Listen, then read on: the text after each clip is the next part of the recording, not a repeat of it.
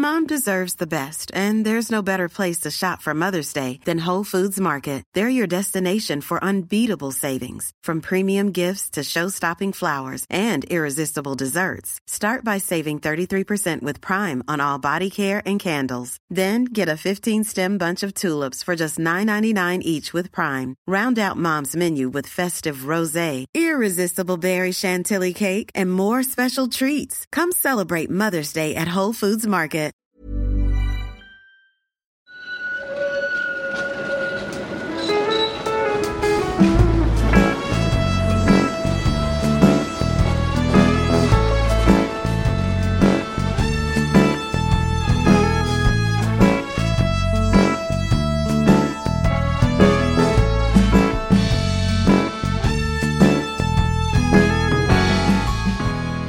Hej och välkomna till Gator och torg i Göteborg, en podcast om platser i Göteborg. Jag heter Mattias Axelsson och jag brukar ju vara med i den här podden.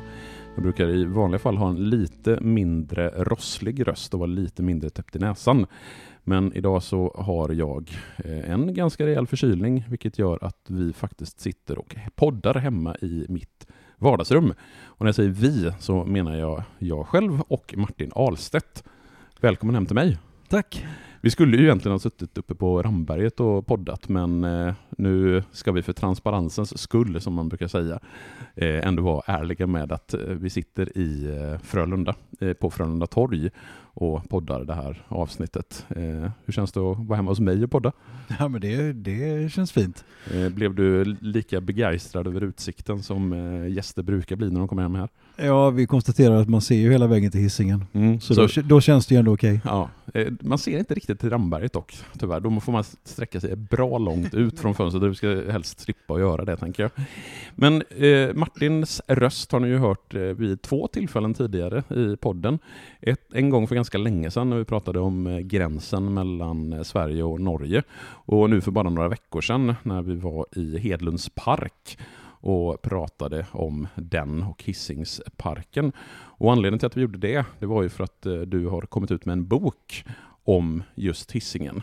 Hur har det gått med den?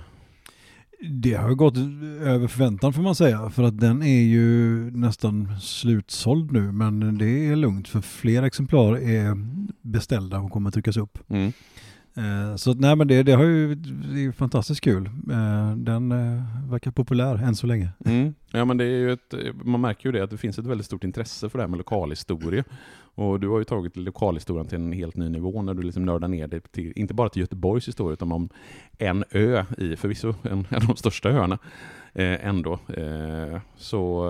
Eh, Ja, det var ju det, så också att jag tyckte att det var dags att hissingen fick en ordentlig bok som handlar om just bara hissingen.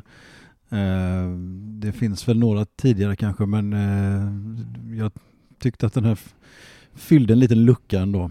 Ja, men det gör den ju verkligen just det här att du inte skriver Bohusläns historia eller Göteborgs historia eller västkustens historia, utan det är just Hisingens historia, Hisingen i sin egen rätt på något sätt. Och sen så har du valt ut ett antal platser i eh, det tredje kapitlet på boken, där du skriver lite kort om de olika platserna. Ska, ska vi nämna vad boken heter också? Det gjorde vi Nej, inte. det tycker jag inte. Folk får googla sig. Nej, säg vad boken heter, kör. Hisingen ön i gränslandet ska Och- man söka efter om man vill hitta den. Och då finns den i olika boklådor på nätet som man kan beställa från Korpen förlag, är det som har gett ut den va? Just det, bokförlaget Korpen är det som jag också... Fint att du nämner det för att det, jag är väldigt tacksam Mm. för förlaget som har gjort det också att det blev en så fin bok. Mm. Men ja, den finns både på nätet och också i en del bokhandlare i, i stan så man kan gå och handla den. Mm. Sen så har vi lite andra grejer. Förutom att vi poddar så finns det lite annat i almanackan framgent. Eh, om ni lyssnar på det här nu när avsnittet släpps så ska ni skriva in eh, 21 oktober. Eh, den, det är en lördag, kommer vi fram till va? Yes. Då kommer Martin nämligen att hålla en stadsvandring, eller gränsvandring, eh, Mm. där du kommer att promenera längs med gränsen och då startar vi vid Kvilletorget. Och vill man anmäla sig, det, anmäla sig till det så lägger jag en länk i avsnittsbeskrivningen eller så söker ni på gränsvandring Martin så hittar ni till anmälningssidan. Och som en sista grej innan vi ska komma in på dagens plats och ämne så ska vi också köra ett quiz ihop, du och jag. Jag kör ju pubquiz den sista torsdagen i varje månad på Två feta grisar. Men eftersom den här boken nu släpptes och vi gör lite podd om hissingen och så, så tänkte jag att hissingen-tema eh, den 26 oktober eh, blir ju skitkul. Så du och jag ska också fila ihop ett antal quizfrågor Eh, och där är det jätteviktigt att man anmäler sig i förväg på tvafetagrisar.com om man vill ha plats. Förra gången som jag hade quiz för en månad sedan, då blev det faktiskt fullsatt. Så de som försökte anmäla sig sista dagen kunde tyvärr inte komma, eller fick inte plats på, på quizet. Och jag vet att eh, redan nu är en 25-30 anmälda, så vill ni ha plats på det här quizet, det kommer bli skitroligt med just hissingsfrågor. Så anmäl er på Tva feta grisar. Det är inget mer vi ska säga nu innan vi drar igång va? Efter det här introt får vi nog komma igång med dagens ämne ja. Men kom på quizet förstås. Ja. ja. Men vad är det vi ska prata om idag eh, för plats egentligen? Ja, vi ska prata om Ramberget mm. eh, och vi kanske också ska kalla det för Kielers park avsnittet. Ramberget slash, slash Ja, mm. för att det är ju ja, kommer vi väl förklara här då hur de två begreppen hänger mm. samman ganska tätt. Mm. Och om alltså Hedlunds park som vi pratade om för en månad sedan eh, kände jag att där behövde vi ändå sätta det lite grann på kartan. Behöver vi göra det med Ramberget eller vet folk var Ramberget ligger någonstans tror du? Hoppas det. Ja. Om ni inte vet var Ramberget ligger så får ni googla. Det ligger på Hisingen i alla fall. Jag tror, jag tror att alla... Det syns från stan. ja, dock inte från min lägenhet. Nej. Däremot syns Karlatornet så att eh, man skulle kanske kunna ana det någonstans där bakom Karlatornet.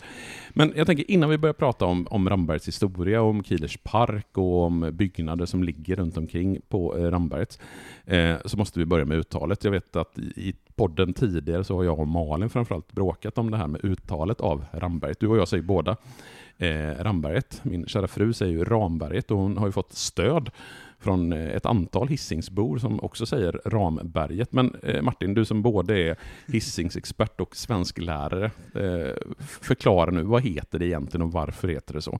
Ja, alltså mm, hissexpert, svensklärare och kanske egentligen inte så mycket språkpolis så att jag kanske får börja med att säga att folk får väl kanske säga vad de vill. Men om jag ändå ska säga vad jag tycker och hur jag själv säger då så, så är det ju Ramberget med kort A. Och det är ju inte bara som jag hittat på utan det är ju då så att berget har namn efter fågeln korp som på fornsvenska hette ravn så att Ramneberget eller Ramberget, Ravnberget är, är gammalt namn på det här. Och oavsett vilken gammal namnvariant man hittar då så så är det ju kort vokal. Det är så det alltid har uttalats. Så att folk har börjat säga att ram, Ramberget i modern tid beror väl på att det man ser det stavat med ett M och tänker då på en tavelram kanske eller så. För det är ju så att ändå grundregeln i svenska språket är faktiskt att, att ord som, eh, som har M och N, alltså sådana här korta enstaviga ord som kam, stam, fram. Vi kan också ta när det inte är A då, lim, hem och så vidare. Så, så är det ju med kort vokal det uttalas. Så att även enligt de uttalsregler som finns då så bör det vara Ramberget. Mm. Sen finns det ju undantag, alltså jag kommer ihåg när jag var liten i skolan och man lärde sig då att de ord som dubbeltecknas med M, som dam, lam till exempel, gör det för att det finns då ett annat ord, dam, lam, då måste man skilja på det. Och det är ju faktiskt så att ram, ram också är ett sånt ordpar som man lärde sig då i lågstadiet. Men då är det ju ram i betydelsen stäv på ett fartyg, alltså mm. ett ganska ovanligt ord idag. Eh, men i Rambergets fall så har det alltså inte med tavelramar att göra utan det är ravnkorp. Det är Korpens berg som jag hade suttit på om vi hade varit på Ramberget, vilket vi inte Precis. är. Men, men tänk, jag brukar ju gilla sådär att beskriva vad man ser från, nu blir det lite fånigt när vi faktiskt inte sitter på Ramberget, men vi låtsas att vi är uppe på Ramberget längst upp på utsiktsplatsen. Vad, vad hade vi sett? Hur hade vi tagit oss dit? Vad, vad är Ramberget för plats? Ja, alltså det finns ju en bilväg upp som heter Panoramavägen och det namnet säger väl en del om vad, vad det är man kommer till. Det är nämligen en ganska fantastisk utsikt ju. Eh, över, inte bara hissingen då, utan man ser ju förstås till andra sidan älven och har väldigt fin utsikt över stora delar av Göteborg.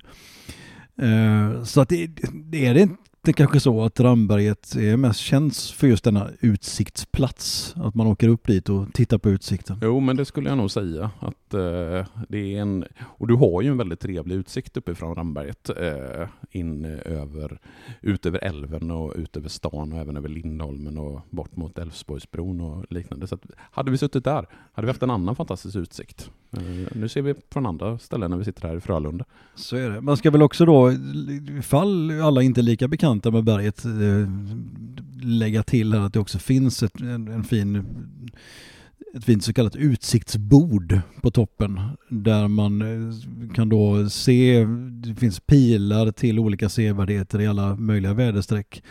Eh, och det byggdes också en mur runt det här utsiktsbordet så sent som 1997 där man la till fler ställen som inte fanns när utsiktsbordet först kom på plats.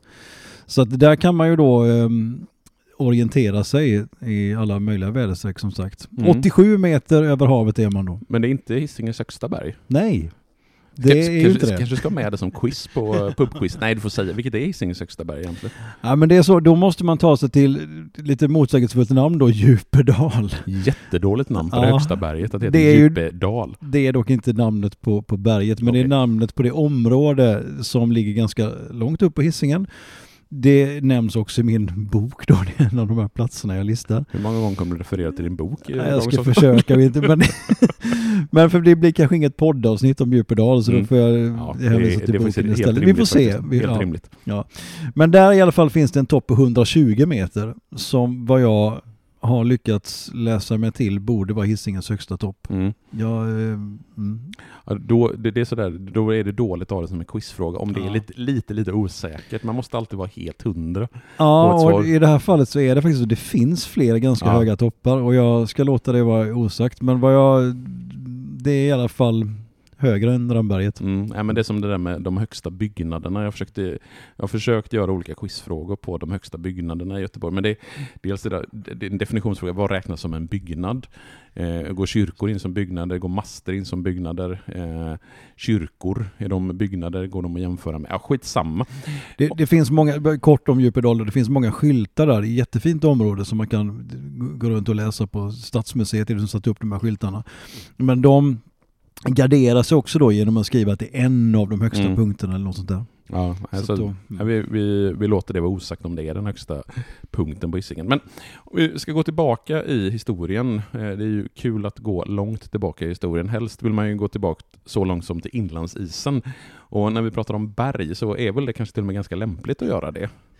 Ja, och det är ju kanske inte så förvånande då att berget förstås härstammar från den tiden. Alltså för 13 000 år sedan så, så eh, stack det upp som ett skär i ishavet.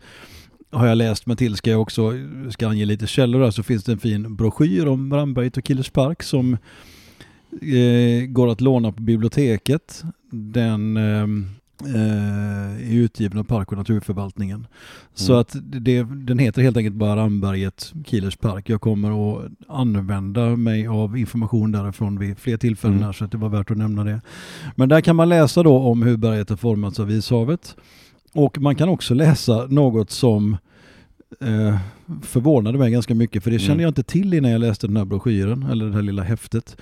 Att 19, år 1919 vid Bäckedalsgatan nedanför berget så grävdes alltså fram en isbjörnskäke med tänder. Eh, det, är ju, det är ju sanslöst häftigt faktiskt, ja. en isbjörnskäke. Och det som är ännu häftigare då är att jag, för då, den finns dock inte på bild i det här häftet, men vi kom in på detta på en föreläsning jag hade för ett tag sedan. Eh, och då var det, det var någon som ställde en fråga om Ramberget och sen så var det en man i publiken då som sa att att han hade en bild hemma på den här isbjörnskäken som han sen skickade till mig. Mm. Så att jag har en bild som jag tänker att vi den måste lägger vi ut på poddens lägga ut på Instagramkonto. Ja. Definitivt konto yes. i Göteborg eh, hittar ni oss på Instagram. Kommer ni snart få se bilder på isbjörnskäkar. Det är, mm. ja, men det är riktigt häftigt. Men finns det några boplatser kvar där från, eh, ja, men det gör det också. äldre tider? Det gör det också. Det finns stenåldersboplatser då. För, eh, ja, spår av folk som slog sig ner där på Rambergsön som det då var. Alltså på den här tiden var ju Hisingen en ögrupp med mm. många öar. Så Rambergsön kan man då kalla berget för. dit det kom folk för 7-8 tusen år sedan och Mm. slog sig ner. Och det, det finns då boplatser hittade från, från detta. Mm. Om vi spolar fram då eh, och tar oss igenom forntiden så kommer vi så småningom fram till medeltiden. Och medeltiden är den här tidsperioden som tar vid när vikingatiden går över till eh, medeltid och kristendomen kommer till Sverige. Och det är också med kristendomen och med medeltiden som vi får den här indelningen i härader och socknar som blir så central för Hisingen och Hisingens geografi och, och även för din, ditt skrivande och ditt upptäckande av Hisingen. Men om vi då rör oss kring Ramberget under medeltiden, va- var är vi då och hur är det här då?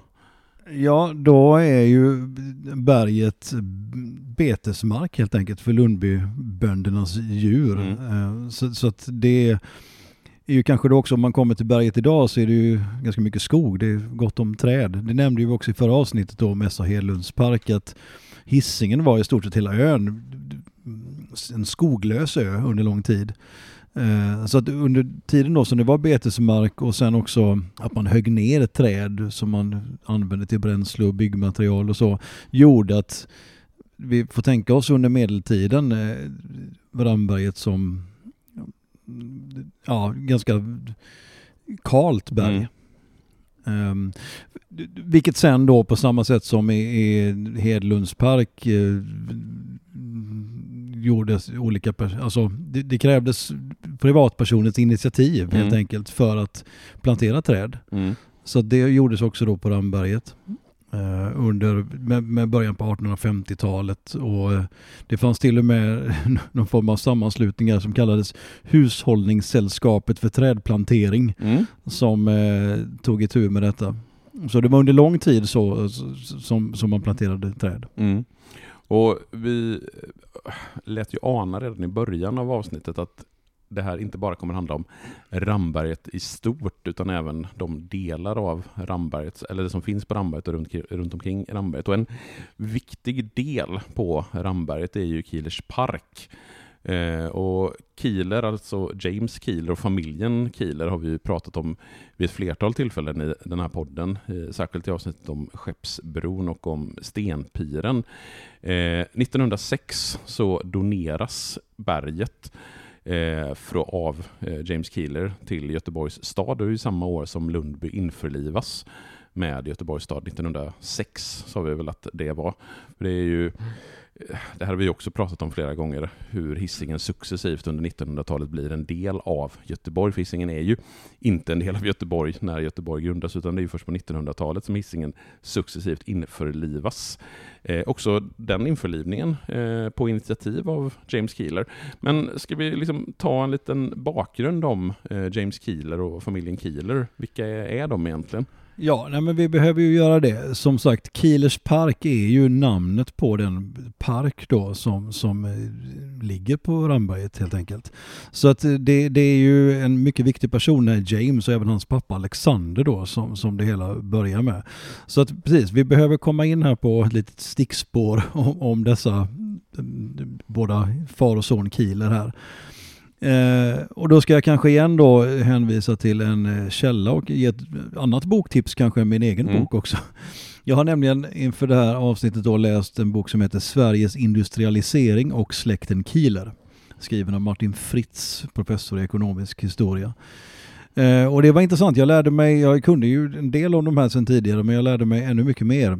Eh, och då är det ju så att den här Kieler, det är alltid lite snårigt med en del sådana här släkter eller familjer där all, man använder samma namn hela Ja, tiden. herregud, jag har försökt att prata om det. familjen Eh, Dixon, ja. eh, Robert och James Dixon. De, ja, men det är inte bara det att de heter eh, liksom samma i olika släktled, men det är ju som att bröder heter samma sak, känns det som åtminstone. Ja, och och det det, är lite samma här va? Precis, de viktigaste personerna som vi ska nämna är då Alexander och James, men Alexanders pappa heter också James, Alexanders äldste son hette Alexander och sen Mm. kom James. Men vi håller oss till eh, två av de här då, far och son Alexander och James Keeler. Eh, och den här Alexander då flyttade till Göteborg 1825. Mm. Eh, då är ju Hisingen fortfarande en jordbruksö helt och hållet. Så att han, hans, när han sen startar sina fabriker först så är det ju inte på Hisingen till en början. Nej. Eh, Men det är ju så att det går ju bra för honom och han behöver då förstås mer plats till sina fabriker, behöver expandera. Så att till slut så blir det ju så att han eh, köper mark precis nedanför Örnberget. Alltså området nedanför Örnbergets fot mot älven till. Eh, och det ligger då också precis mitt emot den plats där han på andra sidan älven redan hade en mekanisk verkstad.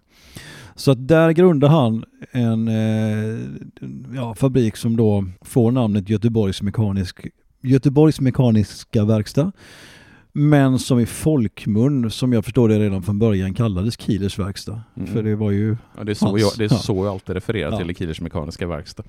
Precis. Eh, jo, så att Alexander Kieler är den som grundar den här eh, fabriken. Men år 1860 så är det alltså hans 20, då 24-åriga son James som går in i ledningen för den här firman och sen tar över då.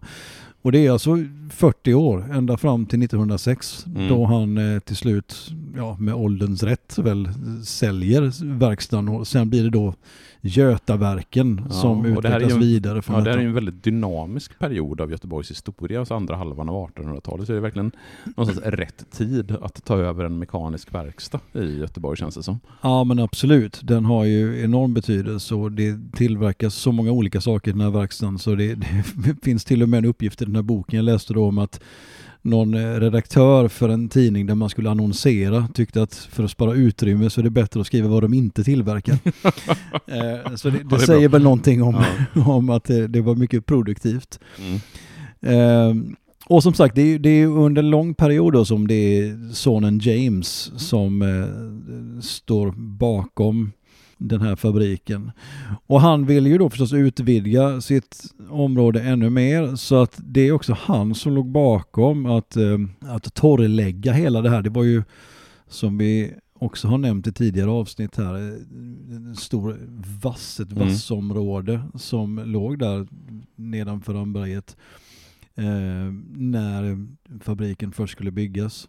Men sen så, så är det till och med då så att ett, ett pumpverk som tillverkades i Killers egen verkstad används till att eh, torrlägga d- den här vassen. Och det finns ett fint citat här från en, tidning, en tidningsartikel som beskriver detta hur den citat elegante herr Kieler satte märken på stenarna och låg sedan och tittade efter hur vattnet sjönk. Så man kan se honom framför sig där hur han liksom Mm. studerar torrläggningen av hela det här vassområdet. Och för att då komma tillbaka kanske till Ramberget så är det ju så att även själva berget ingick i ägorna. Mm. Så att han hade ju det som sin privata park då. Hey, I'm Ryan Reynolds. At Mint Mobile, we like to do the opposite of what Big Wireless does. They charge you a lot, we charge you a little. So naturally, when they announced they'd be raising their prices due to inflation, we decided to deflate our prices due to not hating you. That's right. We're cutting the price of Mint Unlimited from $30 a month to just $15 a month. Give it a try at mintmobile.com slash switch. $45 upfront for three months plus taxes and fees. Promo for new customers for limited time. Unlimited more than 40 gigabytes per month. Slows. Full terms at mintmobile.com. Burrow's furniture is built for the way you live. From ensuring easy assembly and disassembly to honoring highly requested new colors for their award-winning seating, they always have their customers in mind. Their modular seating is made out of durable materials to last and grow with you. And with Burrow, you always get fast, free shipping. Get up to 60% off during Burrow's Memorial Day sale at burrow.com slash ACAST. That's burrow.com slash ACAST. burrow.com slash ACAST. Och sen så sa vi det att eh, Kieler är aktiv i själva processen för att införliva Lundby som väl då har blivit en landskommun eh, i Göteborgs kommun. Precis, för att det, det är ju förstås så då att det, ja, efter att för det var ju inte, dels var det ju då Kielers egen verkstad men också Lindholmens varv Mm. låg där granne med, med verkstaden. Så att det, det hade ju liksom blivit en del av staden naturligt så att säga i och med att den typen av verksamhet fanns där. Men då låg också Kieler bakom att faktiskt officiellt också införliva Lundby socken då, eller landskommun som du säger som det hade kommit att kallas eller bli. Eh, med Göteborgs stad. Och det, det tog, han föreslog det redan tio år innan det sen faktiskt hände. Men Mm. 1906 då så, så var det dags för det. Mm. Men om vi ska titta på Kielers eh, arvet från Kieler, förutom själva parken, har vi några andra spår i stan från Kielers tid? Ja, men det finns ju några exempel på det här då som jag hittat, alltså som man kanske inte alltid tänker på. Det är faktiskt så att omslagsbilden till den här boken jag läste, Mm. där är, är det en bild på Saluhallen i, i Göteborg. Mm. För då är det ju så att metallarbetet där, alltså hela liksom, innertakskonstruktionen är, är gjord i den här verkstaden. Eh, vi kan också ta som exempel golvet i, i koret i Göteborgs domkyrka, kyrkklockorna i Hagakyrkan, tyska kyrkan, broarna vid Gustav Adolfs torg, kandelabrarna på Kungsportsbron. Mm. Och sådana små, små, små detaljer Mm, i stan mm. som man kanske inte tänker på att det, att det är sånt som stammar från, eh, från Kieler och eh, liksom den här tiden. Men om vi ska ta den stora grejen då för våran del, eh, i och med att vi pratar om Ramberget och Kielers park. Hur, hur blir Kielers park på, uppe på Ramberget till? Jo men det är ju så som jag sa då att han drar sig tillbaka med ålderns rätt här 1906, alltså samma år då också som, som Lundby blir en del av stan och Ramberget förstås då också blir det. Ehm, men då hade det ju alltså varit hans privata park som han sen då eh, helt enkelt donerar till staden. Eh, och då har han ett villkor, det finns ett gåvobrev då författat i november 1906 där han skriver citat att det ska ordnas då ja, en allmän park eh, som för all framtid ska underhållas och vårdas så som sådan under benämningen Kielers park. Så att där är det ju också han själv som Mm. ser till att namnge parken efter honom så att han, hans namn ska bevaras till eftervärlden genom den här parken. Eh, Han är också noga då med att endast byggnader som är till för parkens vård eller den besökande allmänhetens trevnad får uppföras. Mm. Så man hade inte kunnat bygga Karlatornet i Kielers park då med andra ord. Nej, det hade man ju inte kunnat. Tack för det. Men sen anläggs då den här parken och och det, det är ju successivt sen så, så, eh, så kommer ju en del konstverk och så på plats som vi kan komma in på här. Men det, det är också, när man går i parken idag så ska man ju lägga märke till tycker jag att Kielers namn faktiskt står på en del olika Mm. ställen. Kielers park står i gult skrivet på en del platser i parken. Ehm, mm. Och också, det- tycker jag nästan det, det finaste som står, det finns ju lite sådana här stenar där Mm. det står välkommen till parken och lite olika saker. Men det, det finaste kanske är en, en dikt faktiskt, Mm. författad av en god vän till Kieler, en poet som heter Albert Ulrik Båth. Eh, också en vän till Hedlund som vi nämnde i förra Mm. avsnittet. Och vilket Eh. versmått är den dikten skriven på? Precis. Versmått är viktigt här för som kommer jag in som svensklärare igen också. Jo men det är alltså ett gammalt fornisländskt versmått, Ljuda hatter, Mm. som används. Ja, och jag läser den här dikten här då. Må ung och gammal i grönskan trivas, vinner det styrka i vilostund. Råde här glädje och ädel gamman, hållas i helgd må hällar och lund. Det är vackert. Det får man ju ändå säga. Det får är man säga. Men det blir en fin och naturskön park uppe på Ramberget. Eh, och sen så finns det ju ett antal byggnader runt om på berget som vi faktiskt bör nämna tycker jag. Rambergsskolan till exempel. Ja, vi är ju lärare Mattias. Ja, vi är ju tydligen det även om vi håller på med en massa andra saker, vad det verkar. Ja, nej men så vi måste ju naturligtvis, ska man nämna några av de här husen som ändå finns då på Ramberget eller på, själva- på själva berget eller vid vid sidan av eller liksom i sluttningen ner. Så är ändå det första är ju kanske det som, som eh, också då faktiskt ligger uppe på berget, nämligen Rambergsskolan. Som väl jag i alla fall tycker är med och, och borde tävla om att vara stans finaste skolbyggnad. Den ritades av alltså, dåtidens stjärnarkitekter som också ritade Nordhemskolan som blev klar ett år senare. Och det var alltså 1917 som, jag kanske inte sa årtalet, men 1917 som den här skolan byggdes och invigdes. Eh, man kan läsa om den invigningen. Jag ska också nämna då Folke Eriksson som är också gammal skolman, eh, rektor och, eh, men också författare som har skrivit böcker om Hisingen. En av dem heter Lundby på Hisingen, kom 1995. En jättefin bok som beskriver hela Lundby sockens historia. Mm. Där skriver han ganska utförligt om skolan och skolans invigning och vilken stor grej det här var. Eh, en rolig detalj där då, för att än idag är det ju en, en skola som utvändigt så kan man gå dit och titta på, på den fina byggnaden utifrån.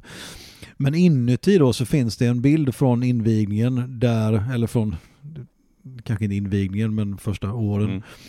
Då det är ett, ett rum med, fullt med badkar där det sitter då barn som badar i de här badkaren. Eh, och det är ju alltså en, en skolbadanläggning Mm. som behövdes för att, citat från Folke Eriksson här då, eh, att skolbadet blev en uppfostran till renlighet och hygien i en tid då lungsoten härjade. Skolinrättningen var dessutom försedd med vattenklosetter. Det säger någonting om den tiden på något Ja. sätt, tänker jag. Att det här var något modernt som behövdes som barnen kunde få, få komma till då. Det, vill man se, det finns då ett, ett foto på barnen i de här badkaren som jag faktiskt har med också i min bok så att där fick jag in det igen. Att Mm. den, Kanske den, ska lägga upp bilden på Instagram också så slipper folk göra. köpa din bok. det Så som du har promotat Vi den. bjuder på det. vi, vi gör det. Eh, Ja. Och ska vi kanske komma in lite på området som ligger nedanför Ramberget fast på den norra sidan, alltså inte mot älven till. Eh, för nedanför berget på den norra sidan eh, så var standarden på huset inte lika god. Eh, det var ju här som Rambergsstaden växte fram, som är en mer av en arbetarstadsdel. Ja, och det, det, den här skolan hänger ju ihop med den berättelsen då, för att skolan blir ju modern och fin och, och eh, någonting som de här barnen, ja en ganska stor kontrast till de husen som barnen som gick i skolan från början bodde i då. Eh, ett av de här barnen som, som gick i sko- den här skolan och som bodde nedanför var Kent Andersson, skådespelaren, som eh, är, kan, alltså, som exempel här då så, så kan man eh, ta honom och hans uppväxt som beskrivs i en biografi som heter just Kent Andersson. Skriven av Anders Wellhed Mm. som Ja, den berättar ju Ken, om Kents liv men den berättar faktiskt också ganska mycket om hur det var att växa upp i den här, de, på den här delen av hissingen på eh, 30-talet. Eh, han var ett av sju syskon som bodde på 32 kvadrat Mm. på Andersgårdsgatan i Rambergsstaden. Då. Så att bara det säger väl någonting om eh, trångboddheten och de många barnen som bodde här. Mm. Det, finns, jag det finns ett skönt citat här med ur, eh, som, som kommer från Folke Erikssons bok igen. Om hur eh, han skriver så här att i ett hus bodde på översta våningen en åttabarnsfamilj och när alla rusade till skolan samtidigt nerför trapporna brukade en grannfru anmärka när du släpper iväg dina unga till skolan låter det som du hällde ut en säck potäter. Jag, sådär, gillar den här typen av citat där man Mm. liksom hör då och ser framför sig de här ungarna Ja. springer ner för trappan. Ja, nej men det är verkligen någonstans intressant det här med den typen av beskrivningar tycker jag av mm, hur det var att växa upp i de här stadsdelarna. För det är ju verkligen inte bara eh, Rambergsstaden som det här går att liksom applicera på. Vi har ju hur många sådana exempel som helst runt om i Göteborg. Och jag tror ibland att det är svårt att, svårt att förstå hur eh, liksom, dålig standard det var i lägenheter. Och det är ju inte, alltså det är hundra år sedan, eh, ibland mindre än hundra år sedan vi pratar. Eh, och jag tycker ibland att det är viktigt att ha med sig det när man till exempel pratar om stadssaneringarna i Göteborg under 60, eh, 50, 60 och 70-talet. Det är ju givetvis lätt att yvas över dem och uppröras över dem idag. Men samtidigt ska man då komma ihåg hur, men hur eländigt det var, hur trångt det var, hur jävla dålig standard det var i de här lägenheterna. Men sen eh, sa du någonting om att det finns en del skulpturer runt omkring som vi kanske ska återkomma till. Bland annat en Carl Milles-staty. Ja, det, det måste ju ändå nämnas här när vi pratar om Ramberget att det, det, det finns faktiskt två skulpturer. En som gjordes till 50-årsjubileet Mm. 1958 och ett till 100-årsjubileet. Den första då till 50-årsjubileet det är en Carl Milles skulptur som heter Najad. Eh, som eh, finns i den fontän som ligger precis bredvid Rambergsskolan. Så, så den är ju lätt att hitta. Och inte så långt därifrån då så, så finns den andra skulpturen som heter Tre graser av konstnären Per Ageli. Och den ska då föreställa varvskranar i röd bohusgranit. Mm. Så de ska man lägga märke till när man är där också tycker jag. Ja, vi lägger givetvis upp bilder på det på vårt Instagramkonto såklart. Sen ville du nämna två hus till eh, i anslutning till Ramberget. Ja, jag var ganska nyligen eh, och, och eh, det var ju långt ifrån första gången men jag var tillbaka för första gången på ett tag nu och gick en promenad på, först på berget och sen gick jag ner för eh, till den östra sluttningen av berget Mm. och på verkligen berget, liksom i bergets sluttning där så finns det ju ett gäng ganska pampiga villor får man säga. Stora hus som är anmärkningsvärt fina. Eh, även om alla kanske inte är lika välbevarade. För det hus jag vill nämna här då är ett, ligger på adressen Hallegatan 4B. Mm. Villa Ramsäter. Som uppfördes åt en man som heter Albert Julius Edwards som var teknisk chef på Göteborgs porslinsfabrik. Som inte låg så långt därifrån heller då. Huset byggdes åt honom 1910 eh, och han bodde där tills han blev änka. Då flyttade han in till stan och sen eh, så tog Göteborgs stad, alltså Göteborgs kommun, över huset 1944 Mm. och då blev det ett barnhem och det drevs som sådant i 45 år under namnet Ramsäterhemmet. Mm. Och det är alltså ända in i våran livstid. Det måste vara 1980-1990-tal som Ja, det, fungerar som barnhem då. Under en väldigt lång period. Och sen, för jag blev nyfiken på det här huset redan för flera år sedan när jag gick förbi och liksom la märke till, för det, går ni där så kommer ni se att det, det sticker liksom ut Mm. bland, bland de här husen. Det ligger också längre upp i backen än de andra husen. Ehm, eller längre upp mot berget alltså, på Mm. bergets slutning. Och då är det bara för några år sedan här, i en GP-artikel från 2021 så är det en 83-årig man som intervjuas som, eh, som berättar då hur han bar, hans barndom räddades av att han fick komma till det här hemmet. Han, Mm. han, han, han berättar om sin tid där. Men tyvärr då så skrevs den här artikeln av en ganska tråkig anledning. För det var så att huset då några år tidigare hade brunnit för att det kom ut att det fanns planer på att göra det till lägenheter för nyanlända. Ja. Och efter det så blev det en brand. Men det är ändå inte helt nedbrunnet utan man, det räddades ganska väl undan branden. Men sen verkar det ju ändå vara så att det var i ganska förfallet skick. Eh, och i den här GP-artikeln så skrivs det sen också att det är till salu. Mm. Men vad jag förstår då så har det inte blivit sålt. Jag tror i alla fall inte det. Nej. När jag gick förbi bara för någon vecka sedan så fanns det skyltar att tillträde var förbjudet och det, det ser liksom tomt ut och nästan lite spöklikt. Eh, och det, jag har också hittat en insändare till GP från juni nu i somras där insändarskribenten frågar sig varför man inte hyra ut det här huset om man inte nu lyckats sälja det. Eh, för om det fortfarande står obebott så är det ju lite synd på det gamla fina huset. Ja, verkligen. Det är ju jättetrist när sådana gamla fina hus eh, står eh, liksom oanvända och blir liksom spökslott mer eller mindre. Sen eh, ville du eh, också ha med park, Villa Parkudden som ligger ett stenkast från Rambergsskolan. Ja, för det är ju, alltså om det här huset på Hallegatan, det kanske man inte nödvändigtvis hittar om man inte vet var man ska leta om man är uppe på berget. Men det andra huset här, Villa Parkudden, det går det ju nästan inte att missa. För att om man är vid Rambergsskolan och går bort och tittar på fontänen och Carl Milles skulptur där så så kommer man lägga märke till den här villan som Mm. måste ha bland den bästa utsikt man kan tänka sig att ett hus kan ha. Mm. Ehm, och det är också då, alltså det, det, den här villan byggdes också på 10-talet åt en ingenjör Edholm på Götaverken. Mm.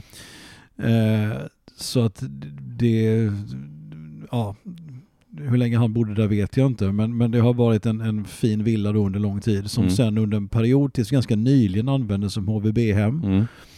Men vad jag, det verkar inte vara det längre. Jag har eh, sökt på Eniro och det verkar vara något bolag i fastighetsbranschen som är skrivet på adressen. Mm. Jag, jag vet inte vad det används till idag. Men Nej. det verkar åtminstone användas. Ja, det är bra att användas till någonting Mm. åtminstone. Eh, och sen så skulle jag ju ändå vilja, eh, innan vi liksom kommer in på någon typ av avslutning, eh, ta upp den här som man skulle kunna tro är en skröna. Nämligen den här historien om hur Ramberget har en koppling till Sylvester Stallone-filmen Rambo. För det är ju faktiskt så att eh, det finns en direkt koppling mellan Ramberget på Hisingen och Sylvester Stallones filmkaraktär Rambo. Ja, det är ju faktiskt så och jag fortsätter ange mina källor här då. Det, du är föredömlig här, du ja, är bra där, jag gillar det. Precis, det, man, det finns en, en eh, trilogi om utvandringen till Amerika, tre tjocka böcker skrivna av Lennart Persson som kom ut för inte allt för många år sedan. Och där så har han faktiskt med då i första delen som handlar om den tidiga utvandringen. Mm.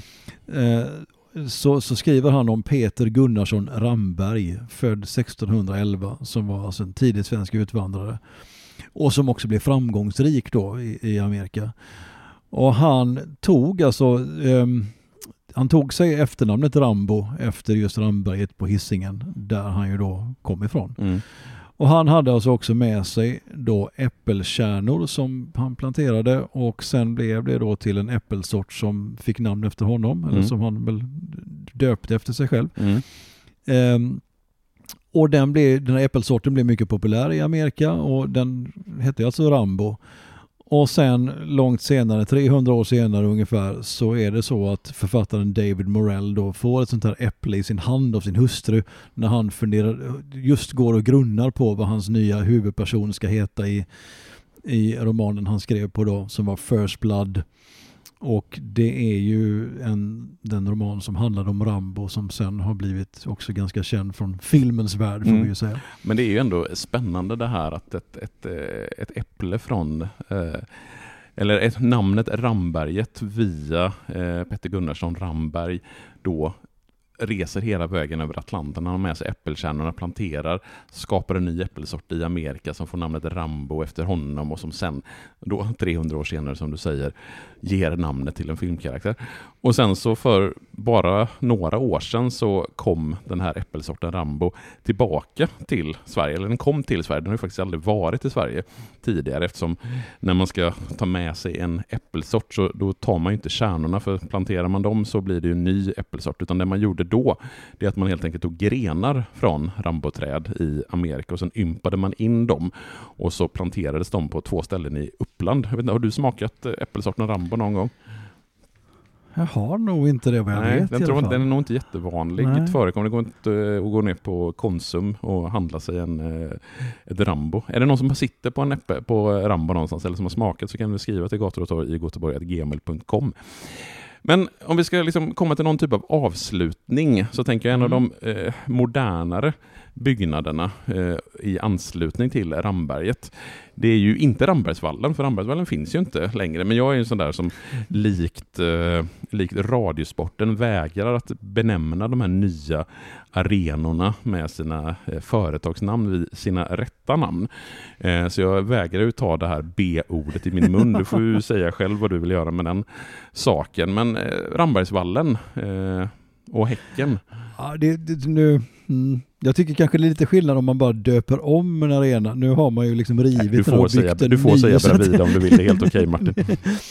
Nej men alltså, det, det, det, måste ju ändå kanske sägas då eftersom det nu faktiskt är snart tio år sedan som Rambergsvallen revs. Så det finns ju kanske unga, jag vet inte hur unga lyssnare vi har. Mm. Men eh, i alla fall den generation som nu faktiskt, vilket är väldigt glädjande tycker jag, håller på Häcken. Alltså mm.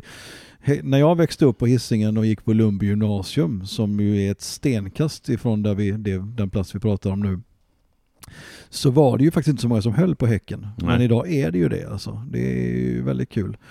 Um, och, men de, de kanske inte alla känner till då att Rambergsvallen, som väl spårvagnshållplatsen fortfarande heter. Mm, så där är namnet eh, kvar, precis. Um, att Rambergsvallen ju faktiskt var då en arena, inte bara för fotboll måste mm. vi ändå också säga då, utan det var ju en friidrottsarena med, mm. där klubben IF Kville höll till. Eh, tycker jag ändå är, är, värt att nämna här också. Ja. Den byggdes 1935 för alltså inte bara fotboll utan också då för, för friidrott. Och det är ju någonstans, kan jag tycka lite grann, till Rambergsvallens nackdel. Det var ju samma sak med gamla mm. Ryavallen där mitt eh, lag Elfsborg spelade fram tills att Borås Arena byggdes 2005. Det här att, och även Stockholms stadion för den delen i, i Stockholm. Eh, när man kombinerar fotboll och, och även Nya Ullevi för den delen om vi ska ta ett mer närliggande eh, exempel geografiskt eh, att löparbanor och liknande. Alltså, du kommer en ganska bra, bi, ganska bra bit bort från planen och du tappar lite av den intimiteten och närheten som du får på de här nyare arenorna som Borås Arena och eh, Gamla Ullevi och Bravida Arena, om vi nu ska säga det här hemska namnet. Och det, alltså ur ett fotbollsperspektiv, jag gillar ju också fotboll som du vet, så mm. håller jag ju helt med dig. Men samtidigt så vill jag ju också då, det var därför jag ville ändå nämna friidrotten som ju också är en, en, en eh, fin sport tycker jag. Ja, fint, fint att du fick eh, med det tycker jag. Och, och, där vi ändå då tycker jag ska nämna Robert Kronberg som mm. ju faktiskt tävlade för IF Kville och hade Rambergsvallen som sin hemmaarena. Häcklöpare. Häcklöpare, varit i flera både VM och OS-finaler och har ett EM-brons som största mm. merit. Så fick vi med honom också tycker mm. jag. Det är skönt. Mm. Det är ändå kanske en passande avslutning för ett av poddavsnitt om Ramberget att påminna då om att de regerande svenska mästarna i fotboll spelar sin fotboll just vid bergets fot. Mm. Och med det så tänker jag att vi är, vi är framme i nutid någonstans. Vi får se. Eh, just nu när vi spelar in det här så är det fortfarande några omgångar kvar av både allsvenskan, mitt lag Elfsborg ligger ju i topp just nu när vi spelar in, ta i trä. Eh, häcken skuggar där några poäng bakom. Ditt lag ÖIS går det betydligt sämre för. De ligger och skakar ner i botten på superettan. Vi ja. hoppas att de tar, tar sig i kragen och eh, åtminstone klarar sig kvar i superettan. Vi får väl se eh, när vi ses nästa gång om fyra veckor. Vi får väl också se, då måste jag ju ändå bara nämna att det, det lag som ÖIS som jag håller på då har vi nu avslöjat så att mm. det är ju inget att hymla om längre. Att de ju faktiskt igår mötte just Utsikten mm. som också nu spelar på Bravida Arena. Och som ju nu har tappat lite i och för sig men fortfarande har chansen att gå upp i Allsvenskan. Mm. Så ja. kanske vi får två allsvenska klubbar på Veranbergets fot. Vi får se. Ja, det hade varit mycket, mycket spännande. Men vi kommer ju då som sagt att ses igen om sådär en fyra veckor. Eh, och eh, då var det Arendal vi skulle prata om va? Så är det. Spännande. Och eh, har, kan, liksom, kan inte hålla er så lång tid så kan ni ju alltid komma på Martins gränsvandring den 21 oktober.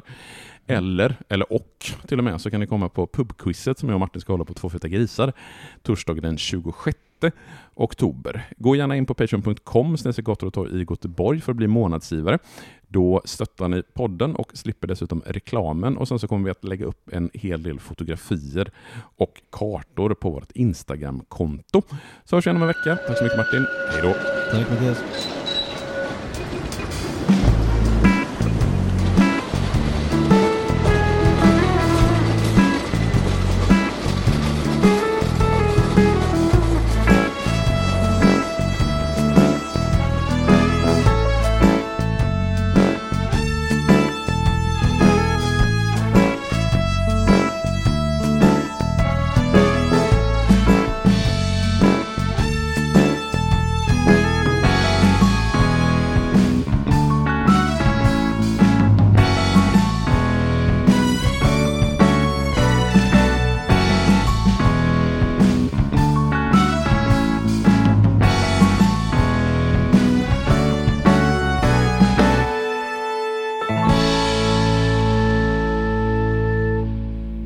Gator och torg i Göteborg produceras av Reostat Media AB.